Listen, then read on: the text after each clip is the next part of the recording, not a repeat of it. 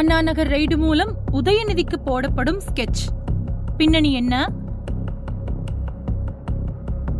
யார் இந்த திமுக எம்எல்ஏ மோகன்? குறிப்பா இவர் வீட்டுக்கு வருமான வரித்துறையினர் ரெய்டு போறதுக்கான காரணம் என்ன? தமிழ் வருஷ பிறப்போட ஆரம்பத்துல இருந்து திமுகவுக்கு எதிராக பல குற்றச்சாட்டுகள் எழுந்துட்டு வருது.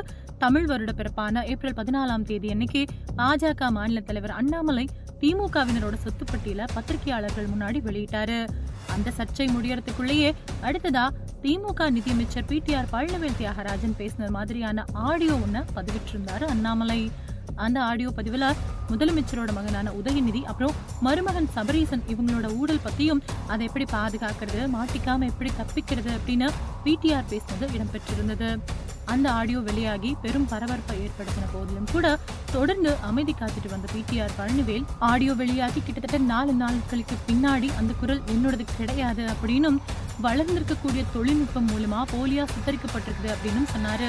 இதுக்கு அந்த ஆடியோவில் இருக்கிற கருத்துக்கள் மாதிரி என்னோட குரலை மாற்றி அமைச்சு கொடுங்க அப்படின்னு அண்ணாமலை கேட்டதுக்கு அப்புறமா தன்னோட மறுப்புல இருந்து பின்வாங்கி மறுபடியும் அமைதி நிலைக்கே போயிட்டாரு. இதை தொடர்ந்து அண்ணாமலை தனது பாஜக மாநில தலைமை குழு மூலமா பிடிஆர் பழனிவேல் தியாகராஜனோட ஆடியோ குறித்த விவகாரம் பத்தி ஆளுநர் கிட்ட போன ஞாயிற்றுக்கிழமை சாயங்காலம் ஏழு மணி அளவுல உரிய தணிக்கை விசாரணையை அமைக்கணும் அப்படின்னு கோரிக்கையை முன் வச்சுட்டு வந்தாங்க. இந்த கோரிக்கைக்கு உடனடியா நடவடிக்கையும் எடுக்கப்பட்டுச்சு. அதாவது பாஜக மாநில தலைமை குழு தனது கோரிக்கையை முன் வச்சுட்டு வந்ததுக்கு அப்புறம் அடுத்த நாள் அதிகாலை அஞ்சு மணிக்கே ஜி ஸ்கொயர் நிறுவனத்துக்கு சொந்தமான ஐம்பதுக்கும் மேற்பட்ட இடங்கள்ல தமிழ்நாட்டோட வருமான வரித்துறை அதிகாரிகள் சோதனை மேற்கொண்டாங்க.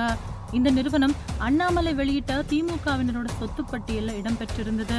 இந்த சம்பவத்துல முக்கியமா புகார் தெரிவிக்கப்பட்ட அடுத்த நாள் அதிகாலையிலேயே சென்னை அண்ணா நகர்ல இருக்கக்கூடிய திமுக எம்எல்ஏவான மோகன் வீட்டுல முதல் ரெய்டு இறங்குச்சு.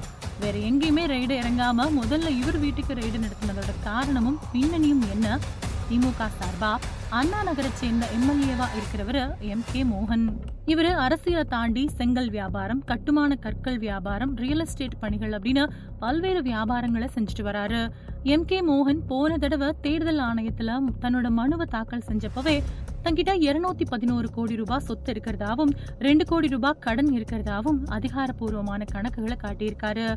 இவரோட பையன் கார்த்திக் இப்போ ஜி ஸ்கொயர் நிறுவனத்தோட மேற்பார்வை பணிகளை செய்யக்கூடிய நிர்வாகியா இருக்காரு. எம். கே. மோகன் வீடும் அவரோட மகன் கார்த்திக் வீடும் ரெய்டில் சிக்கியிருக்கு.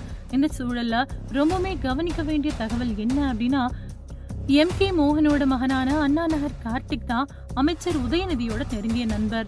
இப்போ அண்ணா நகர் கார்த்தியோட ஆவணங்கள் சிக்கிச்சு அப்படின்னா உதயநிதியும் சிக்கிறதுக்கு அதிகமான வாய்ப்பு இருக்கு அப்படின்னு வருமான வரித்துறையினர் இவரோட வீட்டை ரைடு செய்யறதுக்கு முதல்ல தேர்வு பண்ணியிருக்காங்க அப்படின்னு தகவல்கள் கிடைச்சிருக்கு.